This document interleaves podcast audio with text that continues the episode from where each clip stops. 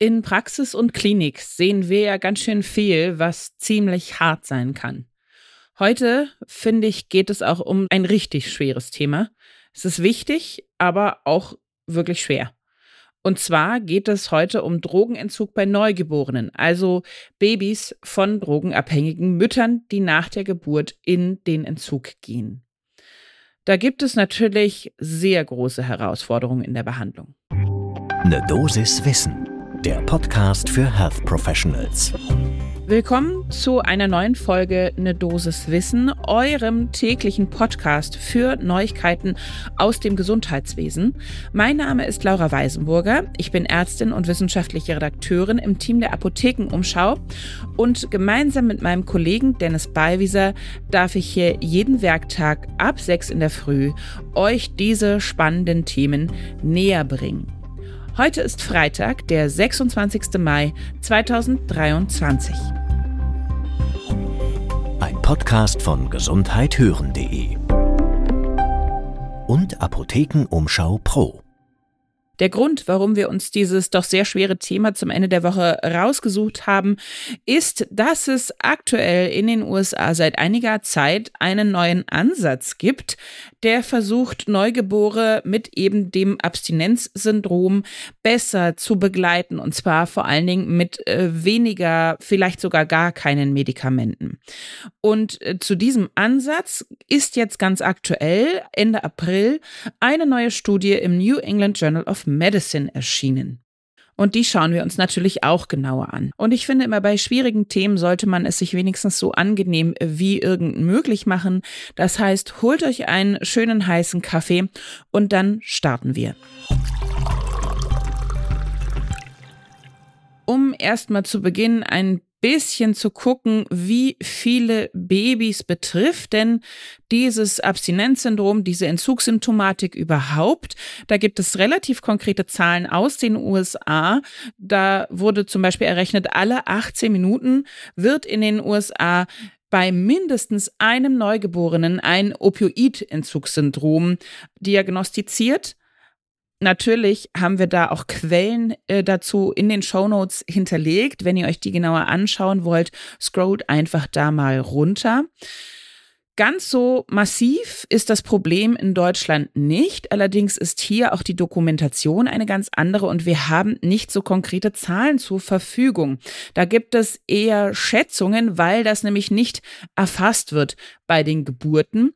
Und Expertinnen und Experten schätzen, dass insgesamt in Deutschland ungefähr 50.000 bis 60.000 Kinder von der Drogenproblematik ihrer Eltern betroffen sind. Also gesamt, nicht jetzt pro Jahr oder sowas, sondern einfach grundsätzlich, die haben Kontakt gehabt mit Drogen aufgrund des Konsums ihrer Eltern.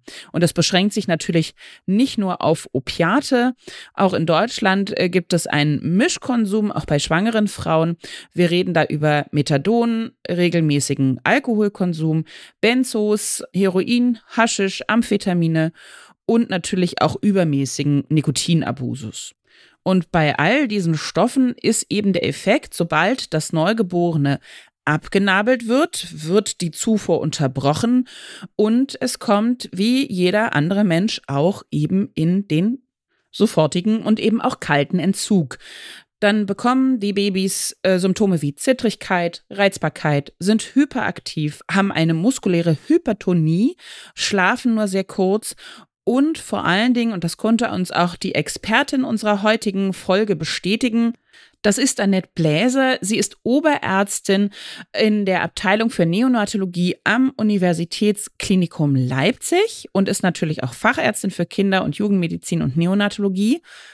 Und sie bestätigte uns, die schreien ganz anders, diese Kinder. Sie haben einen besonders schrillen Schrei. Und wenn man also diese Symptomatiken sieht, dann muss man das natürlich irgendwie vernünftig diagnostizieren. Die Diagnose wird seit schon rund 50 Jahren vor allen Dingen mit dem sogenannten adaptierten Finnegan Score gestellt, der eben 20 unterschiedliche Symptome bei Neugeborenen bewertet, unter anderem eben auch dieses spezifische Schreien. Und wenn ich die Diagnose habe, dann muss ich natürlich auch ziemlich zügig handeln. Das heißt also mit der Therapie starten. Bis jetzt war das standardmäßig eigentlich immer eine vorübergehende und dann letztendlich natürlich ausschleichende Gabe von Opioiden. Letztendlich also eine Substitutionstherapie die den neugeborenen Kindern eben diesen plötzlichen Entzug irgendwie erleichtern sollte.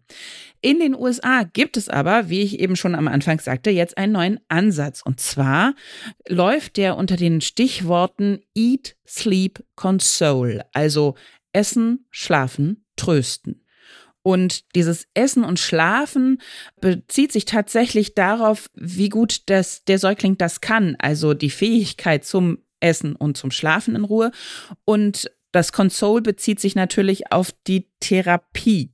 Denn in erster Linie kommen tatsächlich nicht pharmakologische Interventionen als eben Behandlungsansatz zum Einsatz, unter anderem gehören dazu eine ganz stimulationsarme Umgebung. Das heißt also möglichst abschirmen. Viel Haut-zu-Haut-Kontakt. Wir kennen das vom Kangaroon, von den Frühchen und natürlich Stillen. Denn da habe ich beides. Da habe ich Ruhe, da habe ich äh, Bedürfnisbefriedigung, Bindung und eben auch Haut-zu-Haut-Kontakt. Und es geht natürlich auch um die Stärkung der Familie an sich beziehungsweise der betreuenden Personen und Unterstützung bei der Pflege der Kinder. Aber der Ansatz wird jetzt schon ein Weilchen praktiziert, ist aber nicht so ganz unumstritten. Einige Bedenken, die eben immer wieder vorgebracht werden, ist, okay, es könnte pharmakologisch tatsächlich zu einer Unterbehandlung kommen. Die Kinder werden eventuell zu früh aus der Betreuung entlassen, weil sie ja nicht mehr pharmakologisch therapiert werden müssen. Äh, das könnte Risiken bergen für natürlich eine Wiedereinweisung oder auch nicht unfallbedingte Traumata und sogar Tod.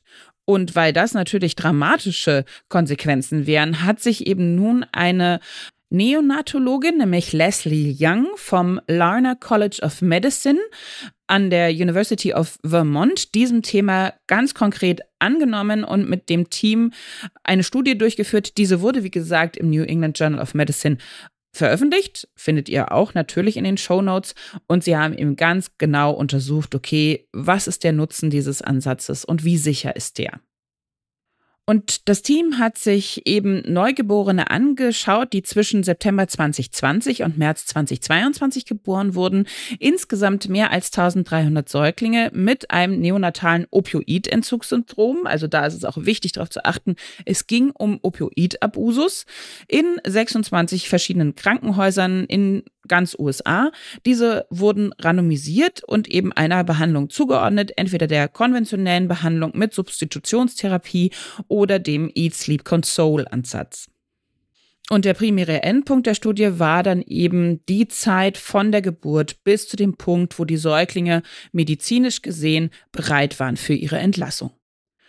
Und die Ergebnisse schauen doch gut aus. Insgesamt war die Gruppe mit dem Eat Sleep Console Ansatz deutlich früher medizinisch bereit, entlassen zu werden, nämlich gut eine ganze Woche früher. Und sie bekamen natürlich auch weniger Opioide. Denn, das muss man vielleicht nochmal ganz deutlich dazu sagen, der Eat Sleep Console Ansatz sagt nicht, es werden gar keine Medikamente benutzt, sondern es werden nur weniger Medikamente und nicht in erster Linie Medikamente angewandt. Noch ein positiver Aspekt in dieser Gruppe war auch, dass der Anteil der Mütter, die die Kinder zumindest teilweise stillten, auch größer war als in der anderen Gruppe. Und jetzt natürlich die wichtige Frage zur Sicherheit. In beiden Gruppen war die vergleichbar, die Zahlen für Todesfälle, so tragisch wie es auch war, Unfälle, Krampfanfälle waren tatsächlich auch mit dem neuen Ansatz sogar geringer. Und wir haben jetzt natürlich unsere Expertin Annette Bläser gefragt, wie sie die ganze Sache einschätzt. Und sie sagte, natürlich begrüße ich alles, was irgendwie die Bindung von Mutter, Kind, Pflegepersonen und Neugeborenen besser unterstützt, zu einem früheren und intensiven Bonding führt, von ganzem Herzen. Das ist super, super wichtig in dieser Medizin. Aber sie sagt eben auch, ich kann mir die Umsetzung in der Realität nur schwer vorstellen. Denn ihrer Erfahrung nach steht eine Opiat konsumierende Mutter ihrem Kind nur dann konstant zur Verfügung, wenn sie dann schon eine sichere, schon oft über Jahre bestehende Substitutionstherapie hat Denn dann hat sie nämlich auch selber keinen Konsum- oder Beschaffungsdruck.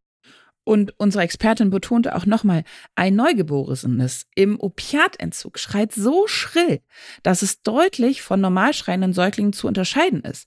Und ein solches Kind zu begleiten, ist selbst für geübte Pflegekräfte immer wieder eine Herausforderung.